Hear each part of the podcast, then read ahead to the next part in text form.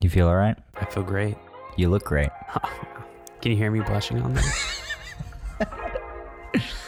Hi there. Welcome to Happy Tears.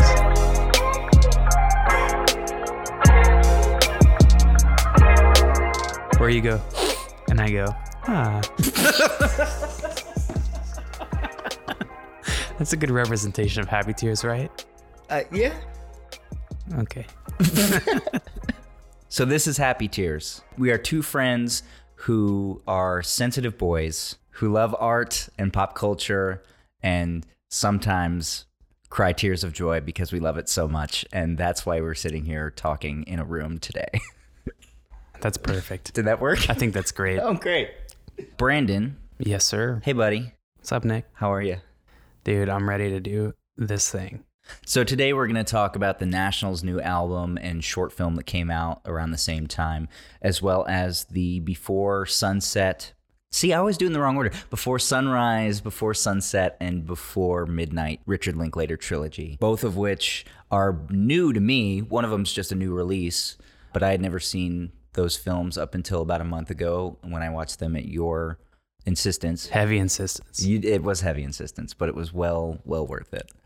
Um, what else is going on in your life? What are you doing these days? Oh man, I tried to fit in before work and after work the uh, new Freddie Gibbs and Madlib album that came out today. Madlib is kind of known for a lot of his uh, collaboration with rappers. He also raps himself, but he's a producer and their last album was uh was great, had a lot of character and uh, was super unique. And then this is like round two of collaborating for them. This one's called Bandana, and I'm not done with it yet. I think I have a couple songs left. You like it so far? Yeah, I would say yeah, I mostly like it. It I don't know. The collaboration has a, the same sort of feel as the the first one does, and same sort of energy. But I would say that the I mean they try some new things on it, and that's yeah, it's pretty cool. When you listen to new music, do you go off first impressions? How do you know if you like it? it definitely takes more than more than one listen. I go through albums quite a few times and also I think about all the ways that I actually consume the album. So give it a headphones listen, give it a room listen, give it a car listen. Ugh, you're so thorough. Some things I feel like are meant for certain spaces a little more. So if there's a night, you know, an album that works really well as a nighttime headphone listen, then um, that's what I'm going for. Speaking of you being thoughtful and thorough and intentional, Yeah. On the other side of the spectrum, there's me, who uh, Come on, man. I listened to Daniel Caesar's. Yeah, yeah, yeah. I think I was it's an gonna- EP or something. Yeah, I was gonna mention 10 that too. It was a surprise thing. Yeah. Yeah, listened to it on the treadmill earlier Cool. today. I love that as well. I like it just because I need to listen to. I listen to a lot of podcasts on the treadmill, but Yeah. like I am pretty bad about not putting myself in a headspace where I can really connect with an album because I'm focused on running or you know like do or like or lifting or or even Yeah. like it, it- sometimes I'm working Right. you know I do video and photo editing or shooting or whatever. So I feel as though I should be more intentional when I Yeah. experience something. And I new. don't get to, I mean, I guess I get frustrated not being able to do that for different albums. And then, especially on weeks like this week, had several releases that I'm, that I was excited for. And then something comes up like the Daniel Caesar thing, and I'm a surprise release. So I've got to fit that in somehow too. But I, I'm, yeah, I'm looking forward to that. I have heard one song. I had a buddy send me the one with Jacob Collier on it. Oh, cool. He only has like a a little little piece.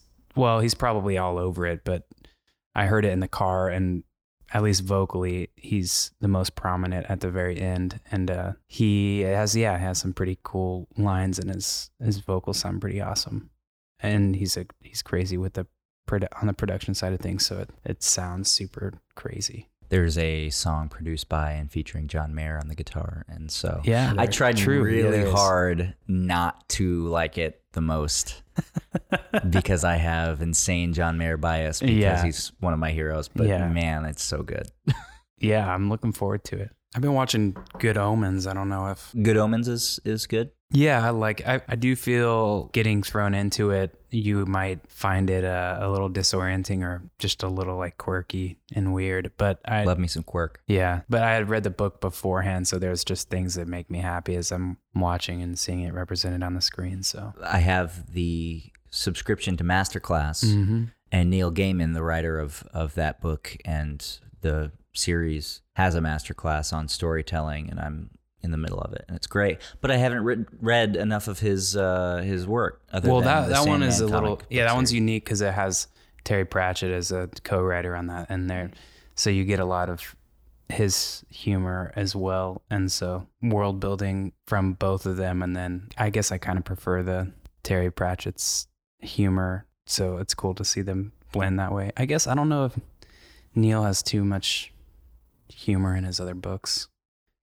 I've read a couple of them and some they just seem pretty in most of them are pretty intense. Yeah, I'm gonna I'm gonna use my my new library card, Oh, which again another suggestion of yours. yeah, dude. Just such an underutilized thing. I I always a part of me doesn't like I want my books to still be available there, but so I don't tell too many people. just the right amount and just and the right people, you know. well, I mean, we're talking about the Before Sunrise trilogy today. Yeah. I've had these movies, Yeah. the Criterion DVDs, on loan from the library for about eight weeks, and it just renews every week automatically if nobody else wants it. Yep. And that's not a cheap item there. right. it's, it's an expensive thing and just you know, yeah, it's great. get it. Came with the, the you know, movies, the, all the special features, the booklet. Yeah. I read that this morning, Great. so I'm ready, baby. Well, let's get into it if you're ready then. Is it easy to keep so quiet? Everybody loves quiet child. Underwater, you're almost free. Let's start with the album by The National and the short film called I'm Easy to Find. Yeah. I wouldn't call myself a diehard National fan by any means. I've listened to their music previously. Yeah. And I liked it fine, but it just, it's one of those things that I, I kind of missed, I would say. You, on the other hand, identify as a National fan for Yeah. sure. And it was your suggestion that we talk about this today. So tell me a little bit about maybe your history as a fan of that band and why you wanted to talk about this this album and film. I guess a lot of why they're special to me would be in high school. It was just one of the the early bands that kind of changed the way I listened, yeah, or just experienced music and was into them with like a, a couple friends and we would always listen to them. So like Boxer I was into, but I think the one that like really hooked me in and, and it was just a an age thing and when it came out late in high school for me uh, was High Violet and I remember listening to that like in my room and I just I have a vivid image of like being in bed listening to that all the time. But I think this is pretty different than those and then also having the the film along with it it's something like I think really unique and would be cool to talk about so I thought we'd include it. Yeah. How would you describe to someone like me what that band is or like what they sound like or how, you know, do, is there is there an elevator pitch for for the National? I would imagine it comes across as moody and in parts. I think an instantly recognizable thing is the drums in a lot of these songs, and particularly in the Boxer and and High Violet. I I hear things in those that are instantly recognizable to me, and uh, one is like Matt's voice you know he's got that baritone and it can be kind of harsh at times and sultry in others and i feel like they could come across as maybe like sad music to some people I'm okay. I'm totally fine describing it that way because I love sad music. yeah no so- for sure but like it's hard it's funny because there's still you have like the drums for example don't sound sad. A lot of the lyrical content i think is and matt's vocals and stuff and some of the guitar work in the background kind of makes for a more moody atmosphere. Their lyrics have, have always uh piqued my interest as well and sometimes they're less easy to understand than this. And i think also this is nice to have the visuals along with this kind of makes it pretty easy to connect with. I Am Easy to Find is a film by Mike Mills, and it was written in tandem with the album by the same name by The National. It stars Alicia Vikander and tells kind of an abstract story about a person's life from birth to death, all in this span about 24 minutes. So we follow Vikander as she is born, experiences early childhood, learns what the world is. She grows into a teenager, she fights with her parents. She has weird, insignificant thoughts, you know, kind of big and small, right? Yeah. The whole thing is scored by select songs from the album I Am Easy to Find. And it's 95% of the sound you hear. There is a little bit of live, Yeah, you know, some- recorded sound from The from characters. the filming and the Yeah. characters. and also I thought was really cool was that they're not directly the songs from I mean some of it is but from the album so they have you know rearranged a little bit or have vocals on a part of a song that aren't on the album so it does sound different in parts than than the album does and I know that was intentional it's Right. cool yeah One thing I thought was interesting was Mike Mills was talking on the director's commentary about how he was writing this and storyboarding it at the same time that they were writing and recording the album. And so he would send storyboard ideas of shots that had subtitles under them and I guess I should mention that the film is kind of told in this way of you're watching Alicia Vikander live her life with basically captions of little moments, right? Thoughts she has or things like it could say something as kind of simple as her father's voice right or her mother tells a story or she wonders if she's interesting. Like it's it's it's existential thoughts and questions. or, or just like the setting of the scene or an event right and and i think it's really beautiful the way that that he kind of weaves together these giant life moments with these tiny insignificant life Right. moments and it feels like a complete life. They were essentially influencing each other in the writing of the film and the writing of the album. So the song dust swirls in strange light was actually written after he sent them like a storyboard of here's a couple of, of captions that i'd use under these things and they put them in a song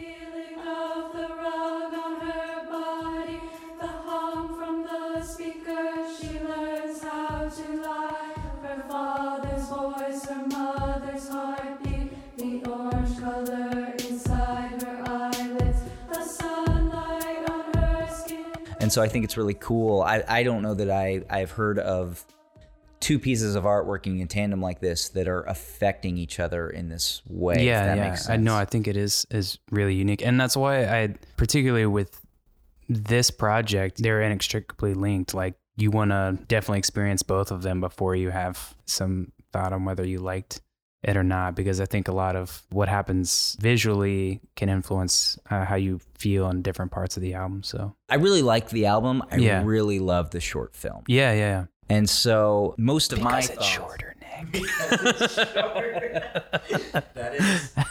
there I have a note that, that mentions that. Yeah, so so most of my thoughts are are kind of around the short film. Do you have anything that you want to say about I know cuz I know you've I've listened to the album independently, but I think you've spent more time with it than I have and uh, have more history with the band. Yeah, but I mean, there's definitely elements from their previous work in this, but it's a little bit of a departure, and I think it. There's parts of it where it feels like maybe it's being a little bit more exploratory or meandering a bit. That makes more sense in the context of a life because a lot of their songs on previous albums have been pretty tight, I guess. And on the last couple albums, there's been you know songs that are closer to some of these but I'm just I'm thinking of parts where you know there's no vocals and there's just kind of it just kind of just sounds like exploration or discovery or something that I visualize parts of Alicia's character when I'm in those moments in the album. I think they make more sense to me with connecting the two, Right, kind of a two. reference point. Yeah, and I think it started out really strong, and there's several standout tracks to me. I love the "I Am Easy to Find." I love, and it comes up uh, multiple times in the the film. in the sunlight, in the middle of the street.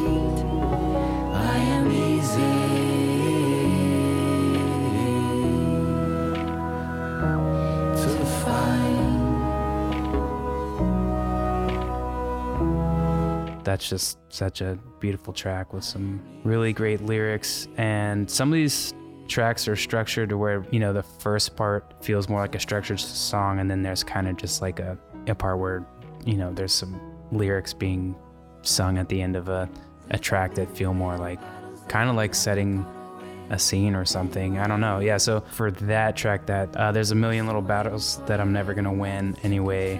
I'm still waiting for you every night with ticker tape. There's a million little battles that I'm never gonna win anyway.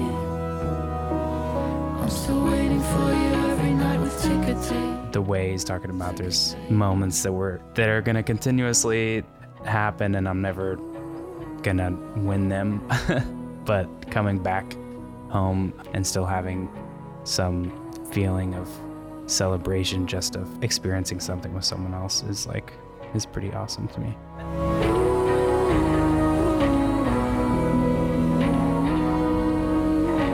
one of the themes of this film and the album is this this idea of the cycles of life, right? There's so many kind of plot points in the short film that are recurring motifs or recurring events within this woman's life. And it kind of connects with the Before Sunrise trilogy that we'll talk in a little bit. Just that stanza that you read is a great example of that. Yeah, and I think uh, just another thing is just the recognizable national drums that I talked about before. You still get moments on like "Where's Her Head," uh, where it's just these really intricate, instantly recognizable drums.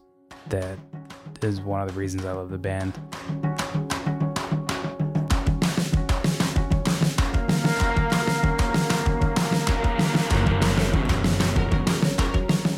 I loved the drums on this album. I'm glad you're. I'm glad that that's a recognizable part of their music because it's it was a standout for me as a new listener. So And then the uh, we this is huge and we haven't touched on it yet, but the introduction of a bunch of female voices on this that has not been on their other albums. I think it adds a unique element and definitely changes the dynamic of the album because Matt's lyrics, I don't know, it's cool to have someone a counterpoint to those thoughts. Sometimes it's a counterpoint, sometimes it's just them singing the same thing. I think it adds a really cool dynamic to the album. at some points it adds somewhat of a youthful energy Yeah. because his voice is so deep. He sounds like a grown ass man. Yeah. you know. Well, then also like on the the song that you uh that we were talking about, the Dust swirls in strange light. yeah, that one has a Brooklyn Youth Chorus on it. So yeah, so that obviously adds some a youthful element to that. But other just standout tracks, Rylan, and I think the closing track, Light Years, is just a perfect closer. And I would always be light years, light years away from you. Light years, light years away from As I was listening today, we we both mentioned that the album's kind of long. Yeah. And I kept thinking, this has got to be the last track because Yeah. this is a great ending track Right, for an right. album. You know, like, Yeah. it- so it's funny that, and I agree about Light Years also. Like, I think it's a Yeah. really good finishing track. Yeah, and it was interesting that they, they released this as a single beforehand, and I kind of wish I didn't hear it before. But yeah, I always think it's interesting when people release the last song as a as a single too. Right.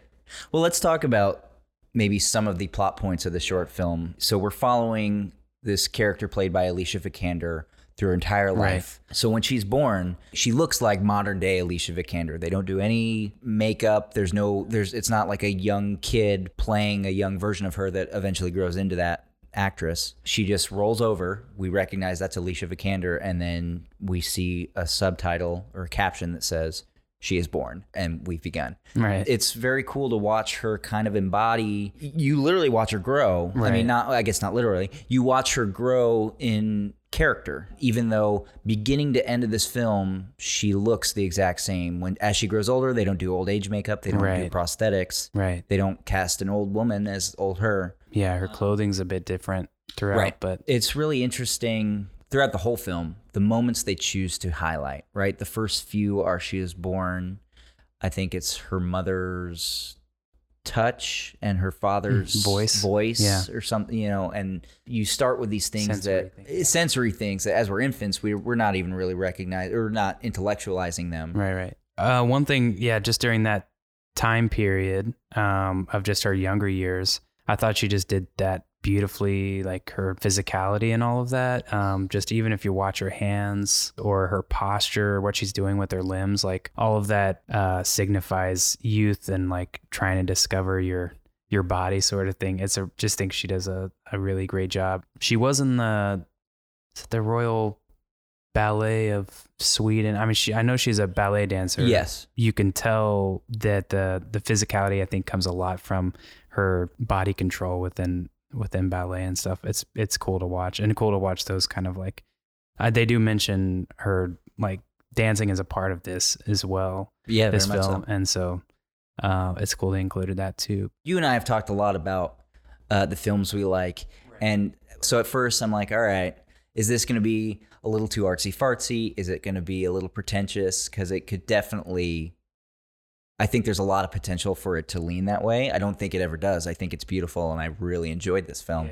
I can tell you the moment that I bought in, and it's pretty early. Tell me. Um, so the film is in black and white. We see all these scenes of this person's life, but every so often they have these. The screen just flashes. Maybe not flashes. There's just a big color, a big wave of color, and it's like the screen is just red for ten seconds. And Yeah. sometimes there is text on the screen with it. right. And it's super striking just be, yeah, because it's in black and white and then all of a sudden you're this really vibrant color comes Yeah. on. And I thought that was great. I really enjoyed that element of it. It may not have been the first time this happened in the film, but the first one that really struck me, I think it was yellow. Can't remember the exact color, but the text underneath said, Her house felt big, small, scary, nice. yeah. And I thought that was really striking language. And I thought it was really beautiful because I thought about my childhood home. That is exactly how I felt about my house growing up. But I never knew it. And I, I've never, you know, like I Haven't I, thought of- I never thought about it in those terms. Yeah. But man, that's, that's, was such a true, and I think for the most part, because when you're a little kid, everything's really big. You Mhm. know, you're you know, no matter I, I think if you're in a house, I think no matter how big big or small the house is, it's gonna feel big to a certain like a, a toddler. Right. And but at the same time, it could feel very small and intimate, right? Your room is your room, or your you know, when you're with your family, it it it can feel like it's your little world, Correct. but it can also be scary. And it's also nice. Also nice. But it, it, it, I just thought it was really beautiful language. Yeah. And that was like, all right, I'm, I'm all in on this. Yeah. No, first couple of minutes. I felt the same way. I do feel like it's a unique uh, tool that they use throughout the film. The text on the bottom doesn't always, it's not always that abstract, right? It can be an event or it can be an action, but they all seem to be some sort of like discovery or shift in thinking or like awakening, putting you into a different mindset before that, the next part, uh, the next scene. And I thought, yeah, I thought it was a really cool, cool way to do that. Yeah. One example of a very literal caption is, and it's another one that's early on, is her parents argue about the same things. Mm-hmm. Another, I think, pretty universal motif. And what I think is great about it is later as she grows up, the same title comes up. Her and her husband fight about the same things. And Right. it goes back to the cyclical nature of life. Absolutely. Another thing I liked a lot, you get these uh, kind of portraits of the people in her life. The first ones I think are her parents, right? Her mom when they say her mother's touch, or her dad when you uh, they say her father's voice. But there's also these. Some of them are very significant. Some of them, in the grand scheme of an entire life, are somewhat insignificant. But I think it's really interesting the ones they chose to include. Some that I remember are her first friend. And you get this shot of someone literally just standing there talking about abstract, looking into the camera. Uh, often they're on a sound stage, or sometimes they're in a By a tree or something. yeah, like in a real world environment. Yeah.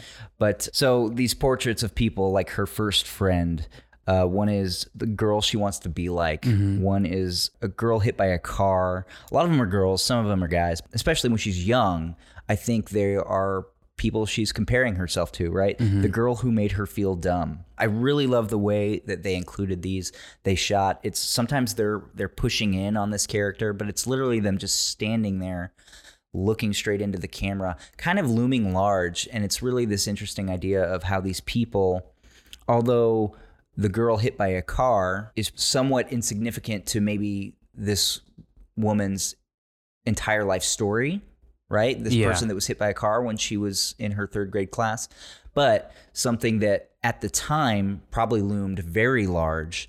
And in your memory, it's it's just crazy how these people are so meaningful yet also somewhat forgettable. It's just a, a really interesting look at our memories of people and uh, events.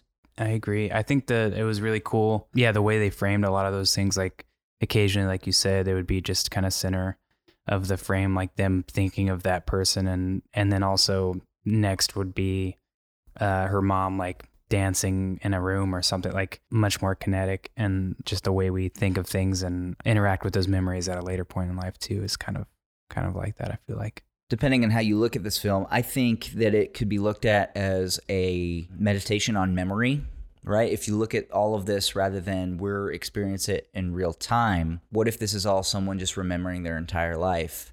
And it's the idea of you kind of get these flashes, right? These flashes of your mother dancing in the kitchen or the girl that made you feel dumb or, you know, especially anything you have an, a strong emotional connection to. Right. And I think that that's something that this film has in common with the other films we're going to talk about today. Okay, something I love mm-hmm. is these giant life events followed by very insignificant either events or thoughts. Yeah. One that I want to highlight is so as she she grows up, she fights with her mom a lot. They don't they don't highlight it a ton, but you get that sense as as she grows older. And then uh, once she's a fully grown adult, probably in middle age, it doesn't really it, they don't really attach numbers to her age. Right.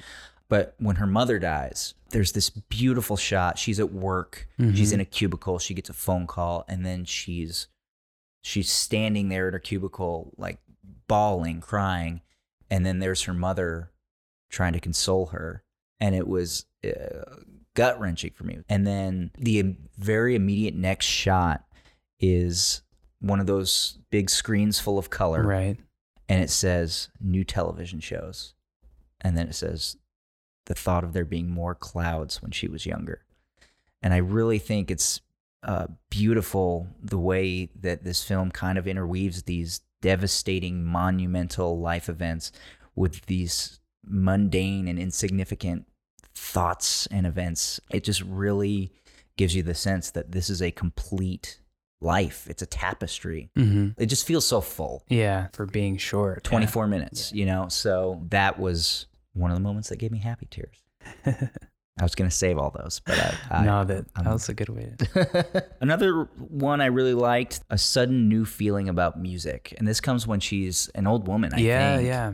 And I, and she's just like kind of laying on the on the ground and just like kind of fluttering her fingers in the. Yeah. the appreciation of an ever evolving, you know, person. Right. Little discoveries along the way. That is super cool. And the way, yeah, the way you interact with whether it's an, an art form or just like a shift and a relationship with the, a friend or, a, you know, all of those things we don't necessarily think about the moment that they happen, but on screen, it, you're like, oh, those moments do happen in my life. And I, you know, should try to recognize and cherish those more probably. Absolutely. I, I keep talking about cycles because Yeah. it's so prevalent in in this, and I think there is kind of a uh, a sense that we as people need to appreciate. You know, I think we see her wishing she would appreciate these things more, and especially if you think about this in terms of somebody who's just going through her memory, recalling all of this. I'm sure a lot of it would be with regret of how she either handled something or didn't appreciate kind of what you were just saying. Just I, I- made a list of a bunch of the cycles that happen. I just want to go through Yeah. because I, I just thought it was really interesting the, the way a lot of these uh, came about. Uh, one of them I've already mentioned: the parents that argue the same things, and as she gets older, she does the same thing with her husband. Another thing I've already mentioned: the big, small, scary, nice of her home as a child. That comes up later twice at different stages of, and it's not about a house. It's just about her as a human. She calls her dad on Sundays when she gets older. She talks to her son on Sundays. We open the film when she's born. I don't know if you if you notice this. You hear the sound of children playing outside, and at the end, just before she's g- gonna die, you hear the sound of playing outside. So that's cyclical in that these two events happen, but it also just speaks to the the cyclical nature of the human race that as as some of us are born, some of us die, and as those people are dying, you can hear the youth that are still out there. We are a cyclical yeah. uh, existence, the human race. It's just really cool.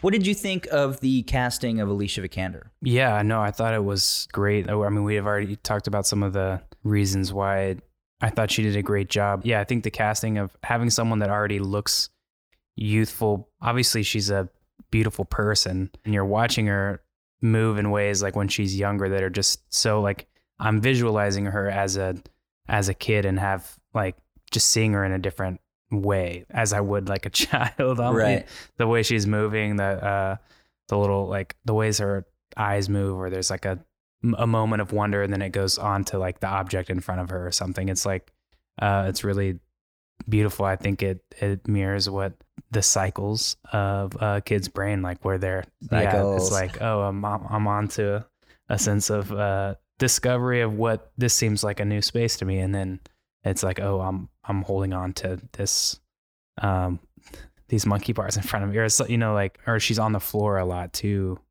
uh towards the beginning, and it just reminds me how you're obviously closer to the floor at a younger age, but you spend so much time just like so grounded and like close to the ground. But yeah, I, I do think that was a great casting because she's this like she's a smaller person and she already has a lot of those youthful features, but also a lot of that is just like the really small small details that are like essential in dance and the way you're uh, how you're really connected with your body in that art form. And I mean, there's, you know, great physical actors too, but I think that's a really cool crossover between the physical acting and, and dancing that is super effective in her uh, character. Yeah. It was an interesting choice to cast somebody who is her age of 30. Yeah. Aside from her own skills as an actress. I've got a theory about how, you know, as we get older, I know when I think of myself as a toddler or being young, I can't, I have trouble picturing myself as a kid. I kind of take my current mental image of myself and kind of project it backward. Mm-hmm. And I wonder if that's kind of maybe what they were doing here with again if this uh, this whole film is a memory or somebody that's recalling their life they got a visual sense of themselves that probably stuck at 30 and this is kind of a theory because i'm i'm i will turn 30 in a couple months. But i imagine that people kind of have a self-image that might be a little different than what is accurate to every day. Maybe maybe not. But what if this is a person that's recalling their life and their mental self image is the person that they were at 30 and they're just recalling and sort of projecting that version of themselves into their entire life because that's how they see themselves. Yeah, I'm trying to visualize myself when I'm younger, and I'm.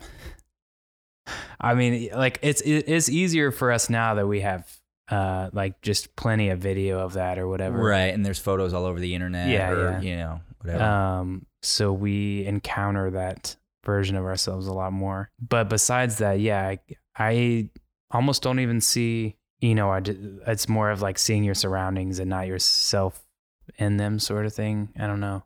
And then I feel like most of the ones that I that I can visualize myself being younger, it's just it's from a from a video moment. there may be something to it. Yeah, maybe. Maybe. Man, so we're calling this happy tears. yeah. Did you did this uh, bring you to tears at any at any moment? I feel like I connected on a, an emotional level for a majority of the whole thing. So I'm trying to think of particular moments. Of course, the the mother dying thing was a, a sad part, but not a happy tears part. At the beginning, when she's the whole the dancing thing, when she's starting like dancing in a room, Yeah. uh, just like the look on her face when she's doing that is is beautiful. I think. So I had a moment there. to your point of happy tears versus sad tears, Yeah. I'm just gonna count any tears Any, yeah, any tears brought count. on by art is fair, happy in fair a way. game for the tears. Yeah. I get it. I was looking at it the same way. Like either either tears, I think it's a beautiful moment of connection with whatever art form you're interacting with. So I I would agree with you on that. So I cried several times. so and it's funny because I cried at different times, different times Different that I times watched you watch it, yeah, that's- which is I don't know. Really cool. I think. I hope so. Yeah. The first time that I watched it, the screen fills with the color red, yeah. very vibrant, bright red, and the subtitle is "Watching Wars on Television." Mm-hmm.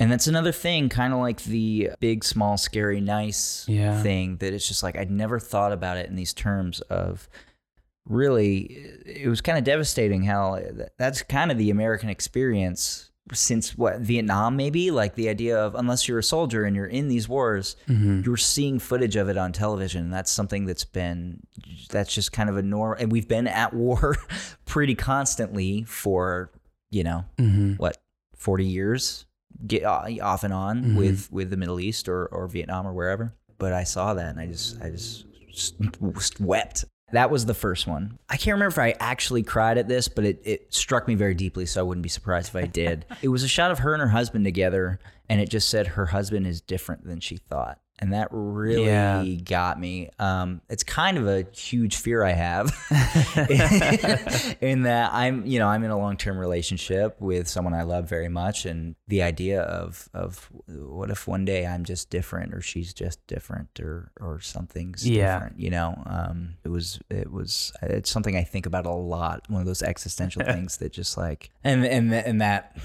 further fuels my issues with the institution of marriage. But that's a that's a totally different thing. And it's quick. It's a quick on, like on and off it's there and the gone. screen. Yeah. When her mother dies, when we watched this today, just before we turn the mics on. Yep. Um, uh, I don't know if you noticed, but I was crying during that part. I didn't notice, but I didn't look over. I was too scared. I don't want to get tears because you have tears. That's not. That's not right. that's it's gotta be it's gotta be It's gotta be legit. Legit ones for sure.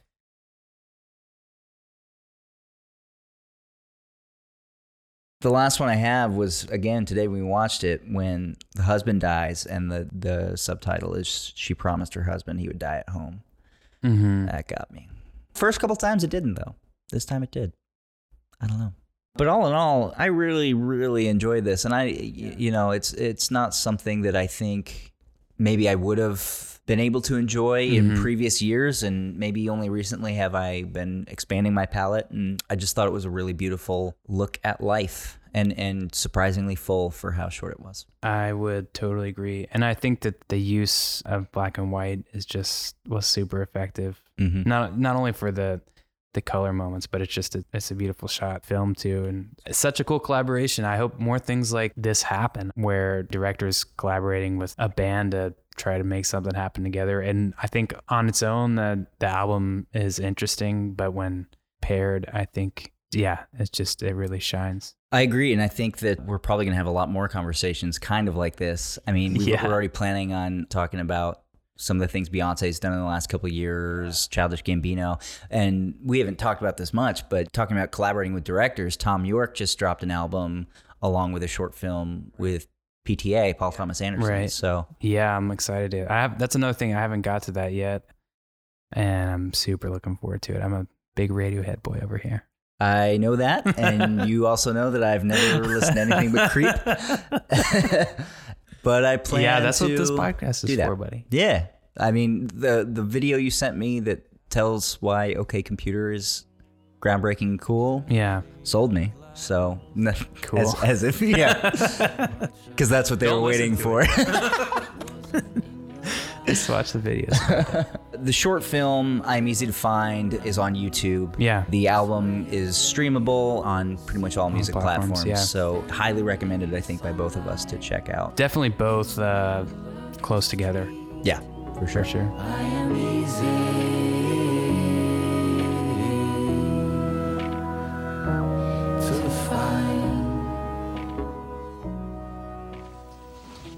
All right, I have an admittedly insane idea, but if I don't ask you this, it's just, uh, you know, it's gonna haunt me the rest of my life. What? Um, I want to keep talking to you. You know, I have no idea what your situation is, but uh, but I feel like we have some kind of uh, connection, right? Yeah, me too. Yeah, right. Well, great. So listen, here's the deal. This is what we should do. You should get off the train with me here in Vienna and come check out the town. What? Come on, it'll be fun.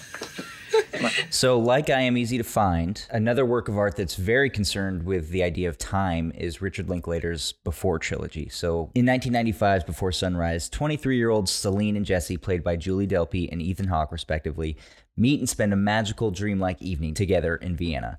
And at the end of the film, vow to meet each other at the exact same spot six months later. The next film, Before Sunset, catches up with them nine years later when they meet again, seemingly by accident, in Paris.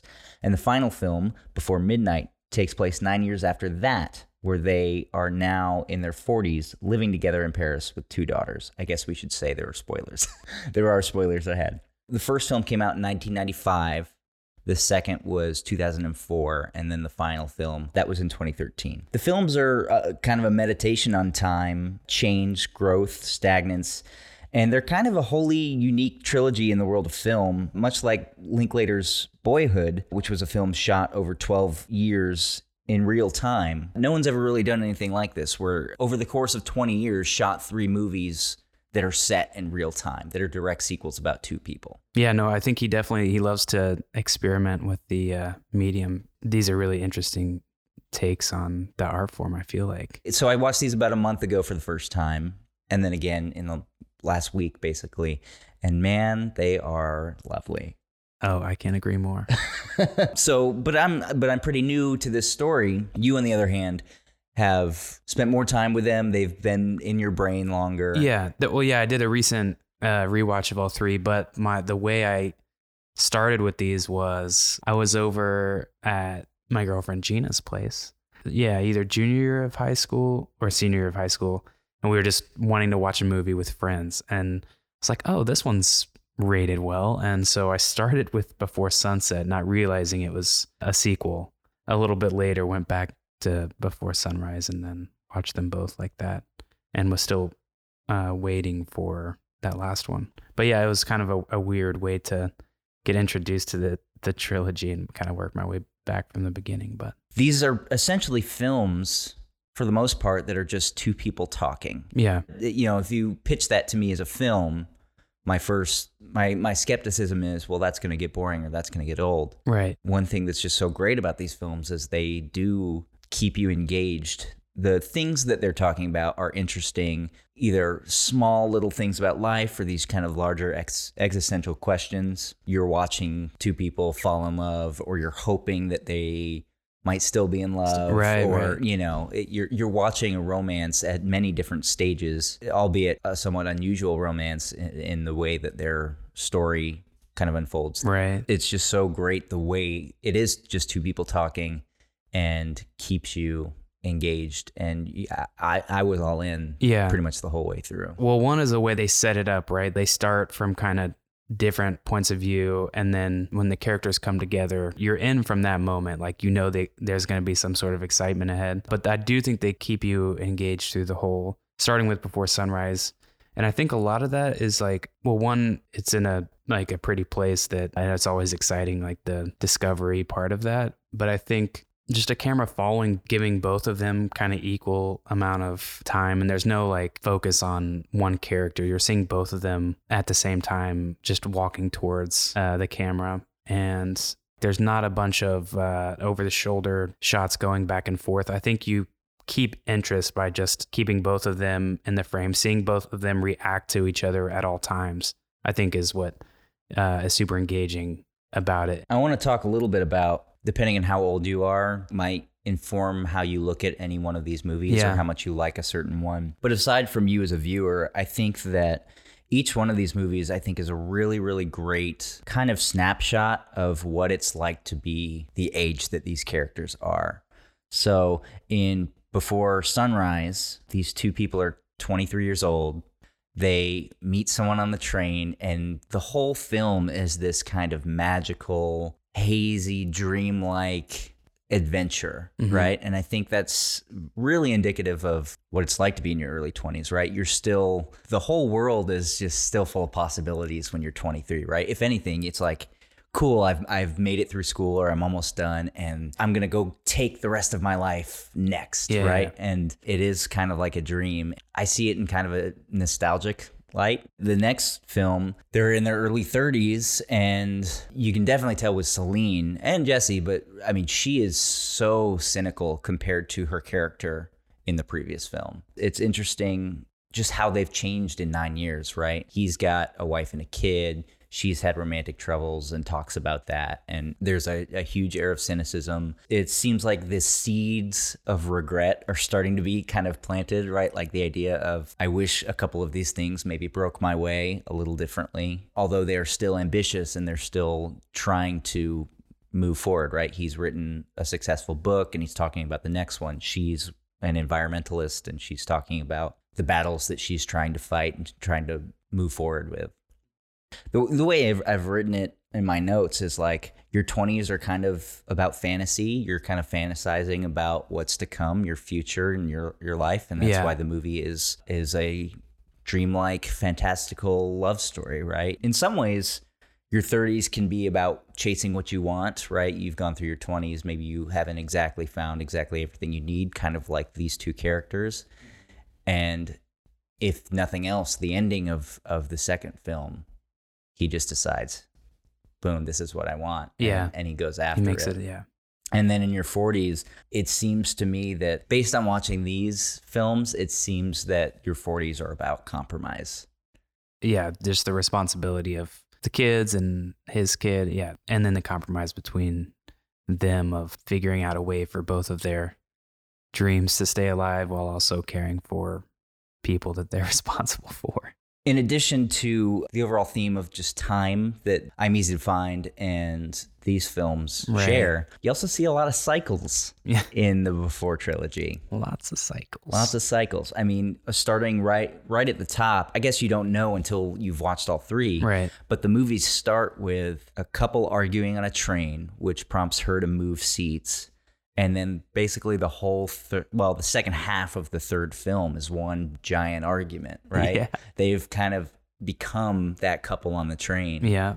this the cycle of life that you know you're you start young and carefree and then you get old and you've got all this baggage Yeah, but I do think that both are, I don't know, both are important and beautiful parts of a relationship. They're just quite different. Like watching them in that first film kind of talk about the the couple and having already seen before midnight when I just rewatched before sunrise again of like what before midnight Jesse and Celine would think about before sunrise Jesse and Celine Right. you know in that on the train when they first met talking about uh the couple and arguing so it's like do you think what do you think they would they would look back and like laugh at how uh uh naive lofty yeah naive and lofty their dreams like yeah A hundred percent. Well, and and part of, I mean, they kind of do in that. I know in Before Sunset, hmm she already is talking about how naive she was in Before Sunrise in the first movie. So I Yeah. think, if anything, Celine is just getting more and more less romantic and more cynical as Yeah. she gets older. and Jesse kind of holds on to the just the whole playfulness and I think they both appreciate that about each other a bit cuz like the way the third film ends is another kind of just it's playful a playful interaction that tries to spark something again I guess Yeah, well, I think the idea of play is huge in these films. Yeah. The playfulness is another kind of cyclical factor within these films. When he is at the in Before Sunrise, at the very beginning, when he's trying to convince her to get off the train with him, he says, Uh, jump ahead 10, 20 years, okay? And you're married. And only your marriage doesn't have that same energy that it used to have. You know, you start to blame your husband. You start to think about all those guys you've met in your life and what might have happened if you picked up with one of them, right? Well, I'm one of those guys. That's me. You know, so think of this as time travel from then to now. think of this as time travel. right And so it starts off with they're playing this game like Yeah. Well, the funny thing is, yeah, it ends ends with a, a time travel thing as well. yeah. exactly. That's great. I think they both like, even in their arguing, you see the sense of playfulness until it, it goes a little too far. But I think it, they both like that about each other, just being able to play that sort of game. Like you see them equally kind of throw things at one another the whole, through the whole series, whether it's in like a, a positive way or kind of a jabby way. Oh yeah. Richard Linklater said in one of the special features in one of these movies that when they're arguing for most of the time, he looks at them as two kind of master manipulators Yeah. that are just kind of going to toe to toe with and they have different strategies in which they are Yeah. trying to manipulate the other. Even the way they fight is kind of a game, right? Right, right. Like like the way And I do think uh, at points they they both get enjoyment out of it, even if it's Oh, their for sure. Yeah. these movies are kind of quietly pessimistic in many ways, right? Like they talk about really sad things. Both characters have kind of theories about death or the afterlife or whatever, or the meaning of life. mm-hmm. They talk about that a lot in in sometimes direct and sometimes indirect ways. But the idea of using fantasy or games or playtime as a reason to get up in the morning or you know the, a reason to keep moving forward together. Yeah, they they I think one interesting thing about the uh, structure of these films is you you're just kind of like dropped right into this story like nine years later or whatever, and through that, you start picking up pieces of what's happened in the past nine years. And I think they did a really great job of because you're kind of wondering just like they are specifically in before sunset what's been going on with each other. And then we're also wondering that. And so these little pieces that come through when they reunite it starts off quite awkward and it's pretty fun watching them try to figure out how to interact with each other again Oh, it's so great. yeah. It's it's awkward, but you've got all of this backstory now, right? There's there's it's it's so much more electric. It's like this static electricity that's just kind of clinging to them, right? It's so exciting to watch because you know there are blanks to be filled in now, right? In the first movie, it's a blank page of whatever they do is just going to fill this page of of story. Right. In the second one, it's like, did they meet up? oh yeah there's so many who was there, Unknowns, yeah. what's happened since, where have they been, what have they been doing. So, uh, man, that's it's Yeah, that's so what- exciting. Yeah, that's what I was kind of alluding to earlier about how it's kind of masterfully crafted that way, and it's cool knowing that that wasn't the uh, idea from the conception of this. You know, it was like this second film came along because they thought it was a good idea to do another one, but wasn't in the plans from the beginning. So- Right. So they had to sit. They had to just literally sit down and go. So where would these people be? You know, and and the decisions they made on those plot points, I think, was perfect. I think it's the way they've characterized these two people. I can't think of another place where they like they put them where they should have been at every point in the road. If that makes sense. Yeah, yeah. I think the writing is is spectacular, especially on uh, in all three, but especially that second one because I think that was the tallest order of following up a magical Yeah, first film. agreed. You know how I was talking about how if you look at I'm Easy to Find from the perspective of somebody recalling their memories Yeah. of their life, they talk about memories a lot in this in these films, recalling stories from their kids. They mm-hmm. tell a lot of those. They even like talk about the idea of memory. I think in Before Sunset, Jesse even literally says, I guess a memory is never finished as long as you're alive. They like talk about these ideas of how your memories kind of change as you change because your perspective, you're always looking at them from your perspective Yeah, of right Where now. you are, yeah. But I think this these films equate memories with time travel. I think that's something that these films are are kind of alluding to is is any time that we are remembering a young version of ourselves, we're time traveling in a weird way. going back a little bit to just the time periods that they're in in their lives i do think it's interesting that like the third they're doing a lot less like wondering and questioning with each other and things seem more grounded in the reality of what needs to get done like you see in the car ride a lot of their conversation revolves more around pretty concrete things. And then also like the future what they're going to do with their lives together. And a really cool thing that they did was add those like the big conversation at the table bringing the the young people into the conversation and having the older perspective as well. Um, and they're kind of caught in the middle of those. I think those people can breathe new life into uh, their current perspective on life and life together. Yeah, I mean just the benefit of outside perspective from your own, right? right right. Looking at the young couple in love and older people that are your age and there was the woman whose husband had died i believe and so you got perspective from her and i think the whole scene ended i think she had the kind of button on the end of the scene it was just like just like our life. Hmm? We appear and we disappear. And we are so important to some, but we are just passing through. here flow the happy tears. I like how jesse's books are called this time and that time. Yeah. It's very much before sunrise before sunset. Yeah. Okay, so I'm just going to go in order, in chronological order of things that I just loved. The very first was, and before sunrise, so they've gotten off the, the train together. They're walking around uh, Vienna, and they get on that tram or trolley, and that's the first real long take of the series. It's a kind of a static of the two of them sitting next to each other and asking each other questions and talking. And there's a moment where she kind of looks down and her hair falls in her face, and he having known her for maybe an hour, like starts to reach to like move the hair out of her face. But as she looks up, he like pulls back very quickly.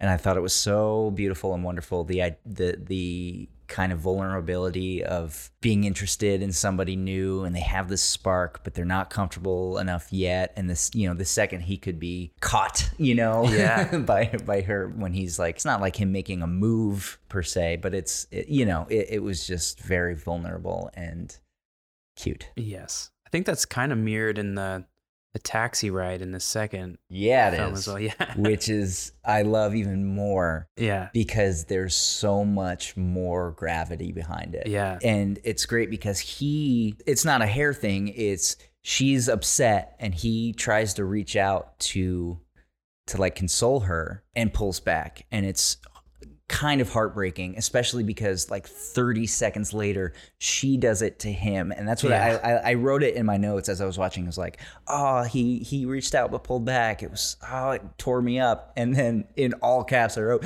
and then she does it Oh yeah.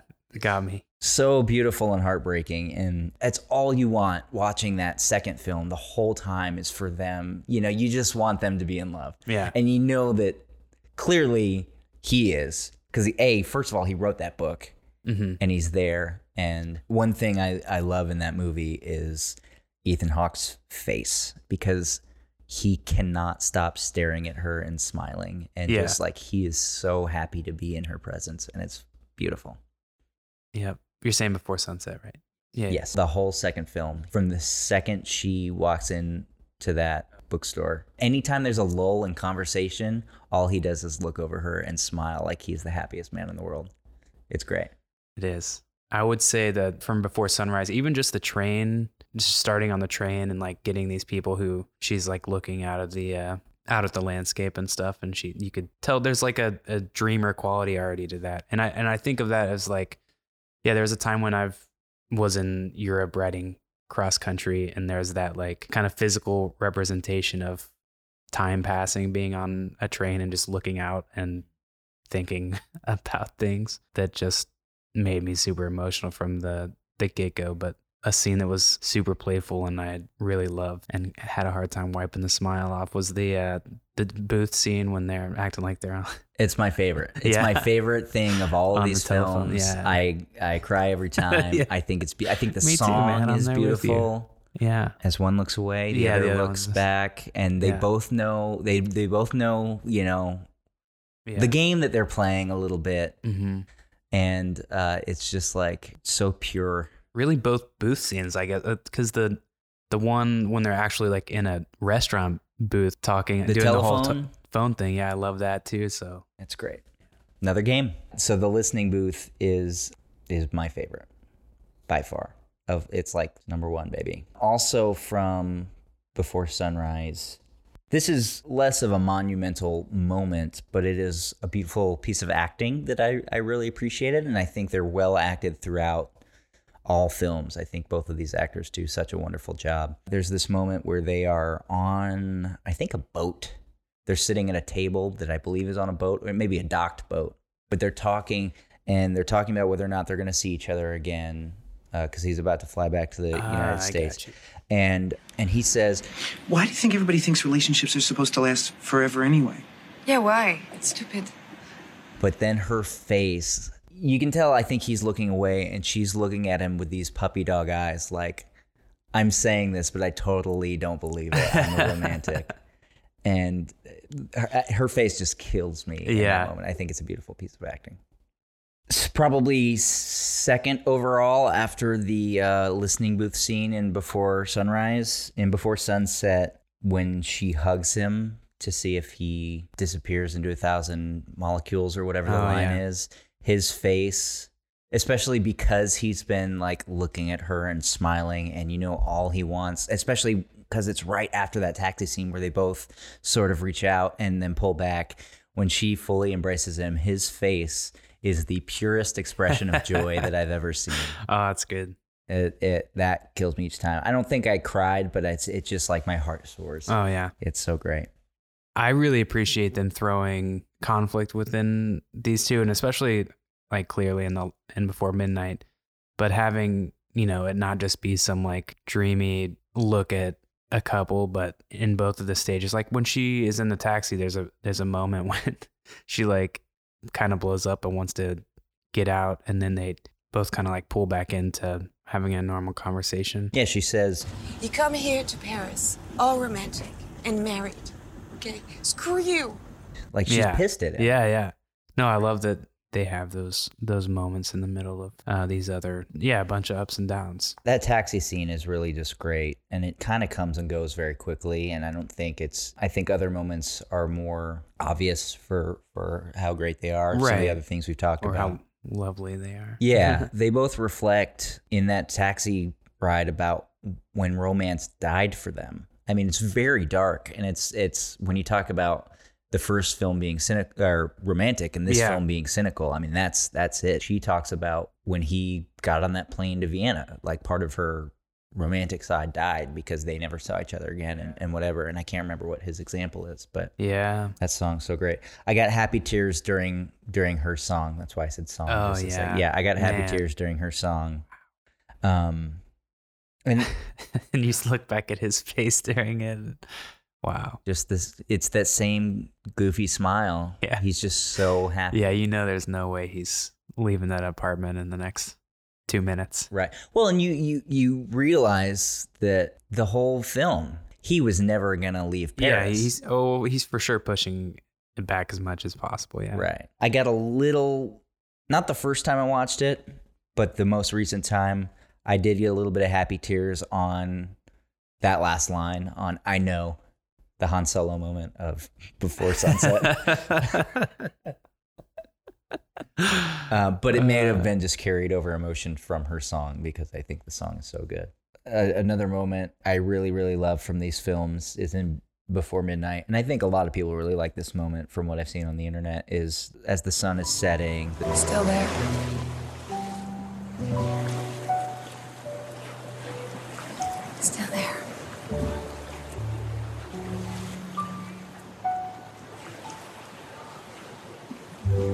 Gone. again, I think it's another thing that is kind of a thematic way that these films look at the world. It's in the same vein of we're all just passing through. We're still there, we're still there, and then one day we're gone. Yeah. When they go to that cemetery, you remember that? Yeah. And she finds the one that she liked when she was a kid because she had been there previously. And she said, Now I'm 10 years older, and she's still 13, I guess. And this is something I think about all of the time. Specifically, like my example is that I'm now older than Jimi Hendrix ever was. Yeah, I do think about that too. And uh, I think Yeah. these movies are wonderful at expressing the like kind of random thoughts that we just have Mm-hmm. that everybody has in different ways. When you talk about kind of the small moments, I think this is a great example of like this isn't something that rocks my world every day, but I do think about it a lot that Jimi Hendrix, who created all this wonderful art that people love, is one of the most famous guitarists of all time, died at 27, and I'm older now than he ever was. Yeah, It's just crazy. it is crazy. I do appreciate just on a technical level how there's not a ton of like big overhead establishment shots or anything. Like you're on the street with them, seeing people interact on the side um, and come in and out of the frame. But you're yeah, you're seeing these cities from the street view most of the time. There's there's not these like aerial shots or anything. And then at the end of the like before sunrise, I love how they have the they show those like all the places where it was them two and they're they're empty now.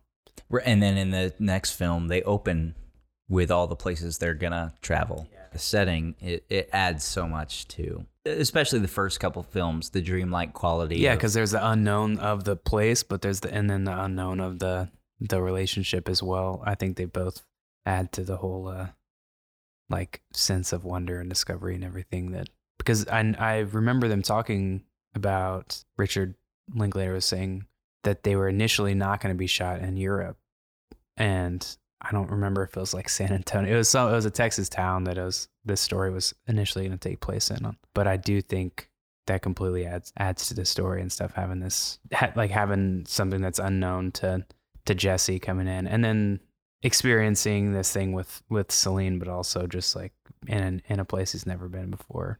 Are there any other moments that gave you happy tears?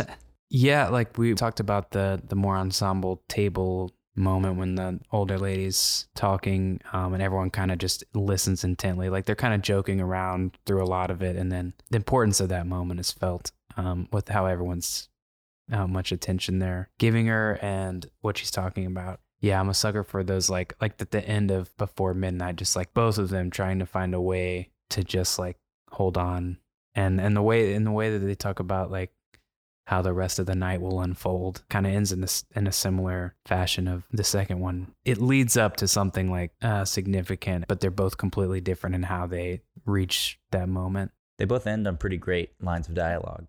yeah i think both of the endings also have a similar emotional heft uh, that i responded to. Before Midnight still maybe it's because the film itself is is so real and kind of sad in a lot of ways. mm-hmm. It it's harder for me to connect with it. I guess it's just the idea that all right, so they're just my my my takeaway that I wrestle with is so they're just going to play games and goof around and not address their real issues like what's what's going to happen with No, I think that they will have to address those and they've addressed them in the past, I think as well. I just I feel like like they're not going to figure out that night what's going to happen.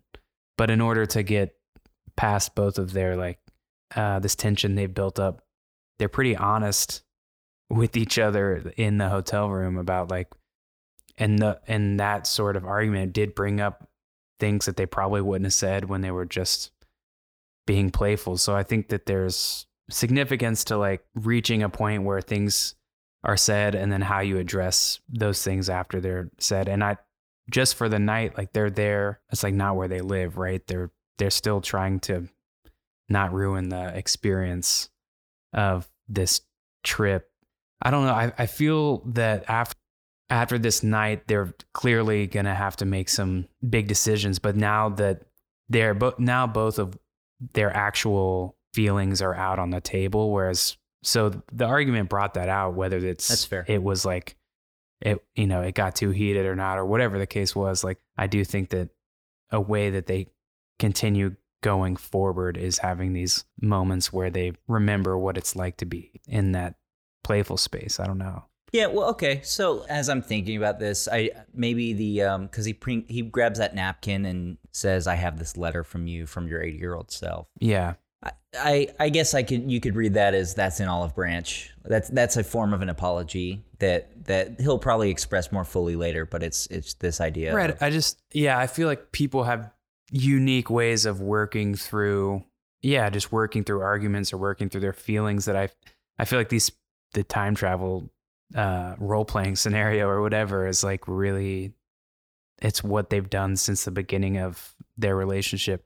So when you, so when you say that's interesting, I don't necessarily view it as like, I don't think that the next day they're going to brush away their problems, but I think for the setting they were in, they weren't going to figure it out on that at that table that night. I just thought it was a a beautiful interaction in a way that to end the film and like because you have a sense of wondering what they're going to do that night and then also wondering how they're going to make it work but that's not the specific yeah that that's not the specific environment that that they're To going to figure resolve it out it. in yeah yeah. Okay, I buy that. but yeah, I I don't know if that's just a too um, uh, optimistic view and just kind of discarding their their issues. But I I just see the relationship, whether they're 20 years down the line from that point, like there's gonna be those. They are back and forth so much, whether it is a playful back and forth or an argumentative one, that they're they're all that's always going to be a part of their characters. So uh, all of that to say that you probably appreciate the the ending of the final film more than more than I do. I'd say that's fair. Or well, okay, let me say it this way cuz I think that the first movie before the sequels came out was a good barometer for whether or not you are a romantic or a cynic. Yeah, I think maybe the third movie is just a good barometer for whether you're an optimist or a pessimist yeah. If you think it's gonna, or a romantic or gonna a make cynic. it. Yeah. yeah, So um, there's an early moment. It's in the middle of before sunrise. the first film, where the gypsy comes and Mhm. and she's a palm reader Yeah. and um, she reads Celine's palm and sort of ignores Jesse, and so they have a fight later. But as she's walking away, she gives this kind of little mini speech. Don't forget. When the stars exploded billions of years ago, they formed everything that is this world. Everything we know is stardust. So don't forget, you are stardust. And A, I think that's a really beautiful image. B, I think it's uh, a great use of scientific fact to turn it into poetry.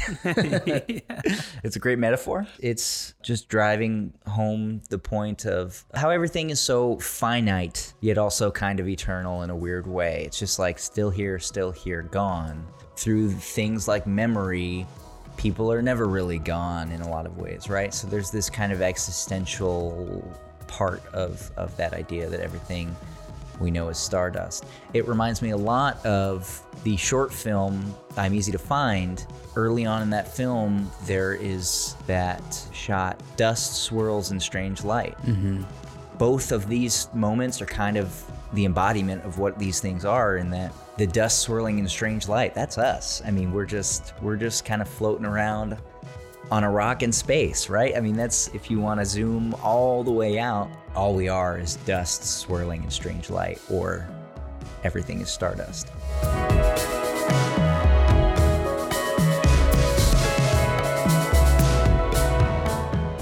Before sunrise, before sunset, before midnight, um, they're not streaming anywhere. I had to go to my local library to uh, to get my hands on them. So I'm easy to find is on YouTube. The album's on Spotify and all the other streaming platforms. These films are out in the world and have been for a long time.